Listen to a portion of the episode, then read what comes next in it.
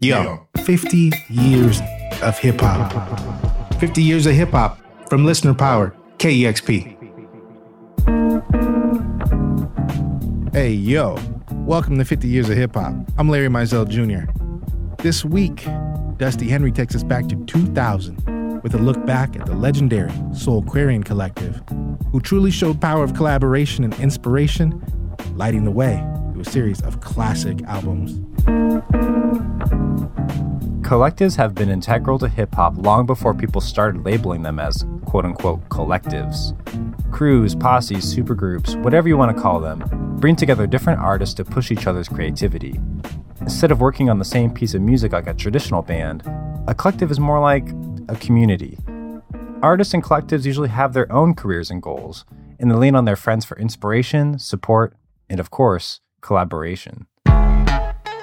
Just look at Atlanta's Dungeon Family, which kicked off the careers of Outkast, Goodie Mob, and Organized Noise, among many others.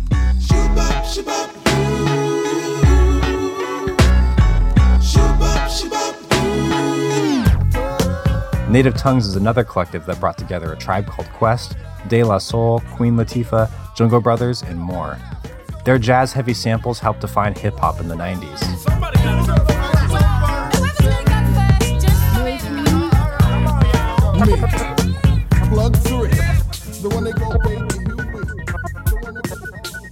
KEXP's Fresh Off the Spaceship podcast is all about Seattle's Black Constellation Collective, which brings together artists from the spacey hip hop of Shabazz Palaces to the punk aesthetics of OC Notes. There were pickpockets and dope peddlers, murderers and thieves, card shop gamblers with aces up their sleeves, bank robbers, burglars, boots and Collectives don't just uplift the artists. Sometimes they also ignite full on musical movements. Such is the case of the Soulquarians. Like many collectives, there's often ambiguity in who exactly is a quote unquote official member. This can lead to tension in some cases. More on that later. In the beginning, our main Soulquarians were Questlove, drummer of The Roots and unofficial music historian.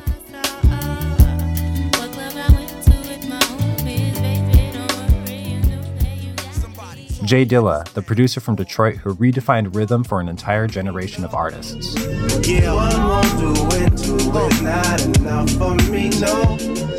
Songwriter and producer James Poyser, who at this point had worked on records for Marvin Gaye, Mariah Carey, and Lauryn Hill, among other Soulquarian acolytes we'll get into soon. It's funny how money changes situation. Miscommunication lead to complication. And of course, Wonderkin funk and soul songwriter D'Angelo. D'Angelo is really where this all begins. He was coming off his critically acclaimed Grammy nominated 1995 debut album, Brown Sugar. While searching for the direction he wanted to go next, D'Angelo was obsessed with the music of Jimi Hendrix. It was then that his engineer, Russell Elevado, who would work on many of the Soulquarian records, recommended they check out Jimi's Electric Lady Studios in New York.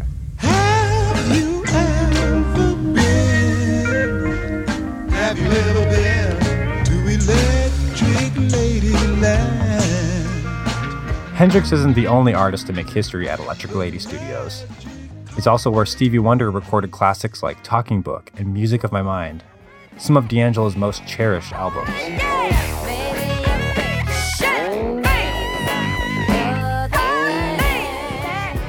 D'Angelo and Elevado went to the studio and immediately fell in love. The space was like a time capsule from the 70s.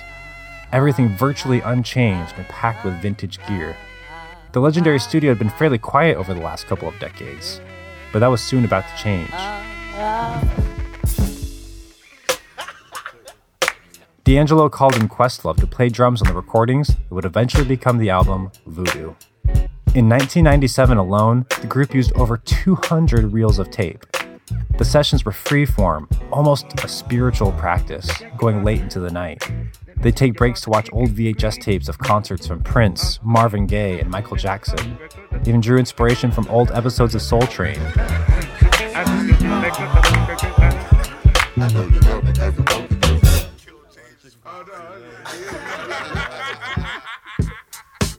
At this point in the process, another key collaborator stepped in. Yeah. Yeah, I mean, Big Tone. Dilla had already made waves as part of the production collective The Ummah. His group Slum Village garnered underground buzz when bootlegs of their unfinished album began circulating between collectors and artists. Dilla wasn't just creating a new sound, but an entirely new sense of rhythm. His tracks would have multiple different rhythms on top of each other. Sometimes they'd even play ahead or behind the beat.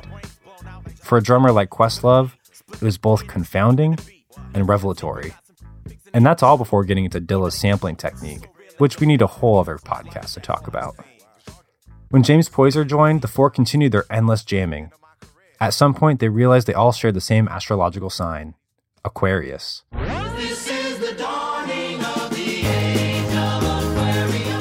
And thus, the name Soulquarians was born. Soon, more artists started to hear about these magical sessions and started to pop in.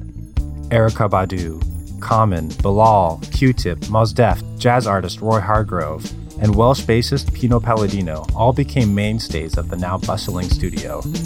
I don't wanna write this down, I wanna tell you how I feel right now.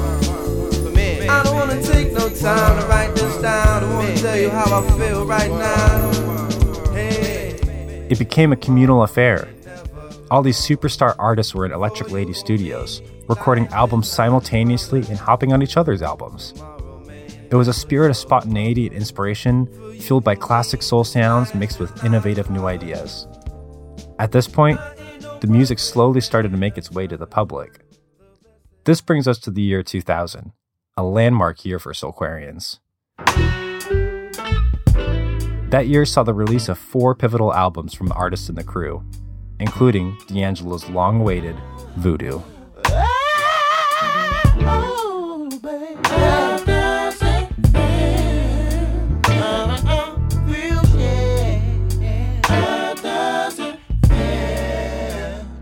Erykah Badu's Mama's Gun,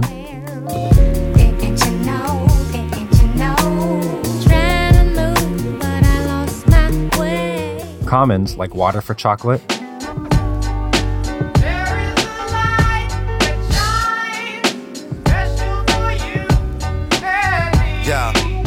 and Fantastic Volume 2 from J Dilla's group Slum Village, an album that was recorded before the Soulquarians came together, but was edited to include contributions from the crew. Hey, hey, hey, hey, hey, what you say? Get this money. If they say, what you gonna do today? Just say, hey, I wanna get paid. Hey, hey, hey, hey, hey. While each album sounds different, you can feel that signature Soulquarian connective tissue throughout each release. This stunning mixture of soul, hip hop, R&B, and wide-eyed experimentalism all fused together. Critics tried to label it as neo soul, a title the Soulquarians all but dismissed. It was a predecessor to modern terms like alternative R&B and conscious rap. The sound they were making wasn't an alternative though. It was a continued evolution of everything that came before it. The technical advancements that came with hip hop infused the live instrumentation and spirit of soul and R&B.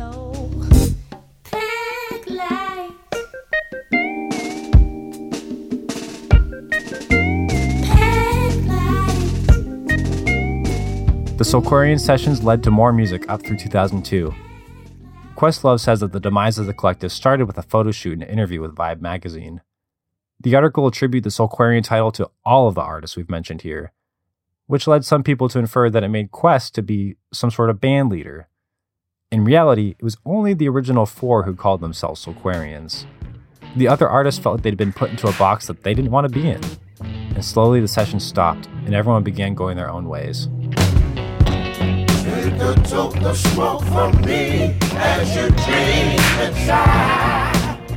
All of the artists went on to have illustrious careers. It'd be more than a decade before D'Angelo would release another record, Black Messiah, in 2014.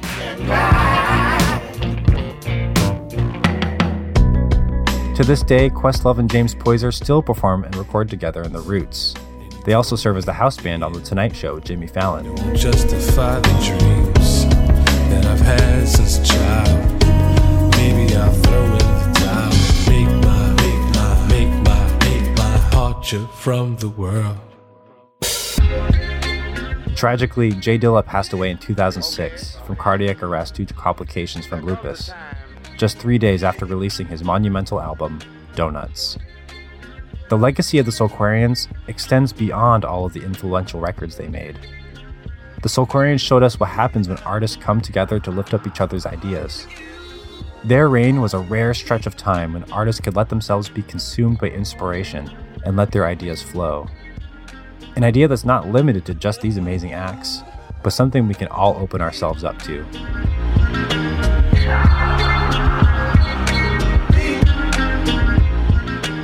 This piece was written by Dusty Henry. Audio was produced by Roddy Nikpour. Before we go, just want to send a heartfelt and quick shout out to everybody who donated last week during our spring fundraising drive. Your support is really what keeps us going, so thank you again. I'm Larry Mizell Jr. We'll see you next time on 50 Years of Hip Hop from listener powered KEXP, where the music matters.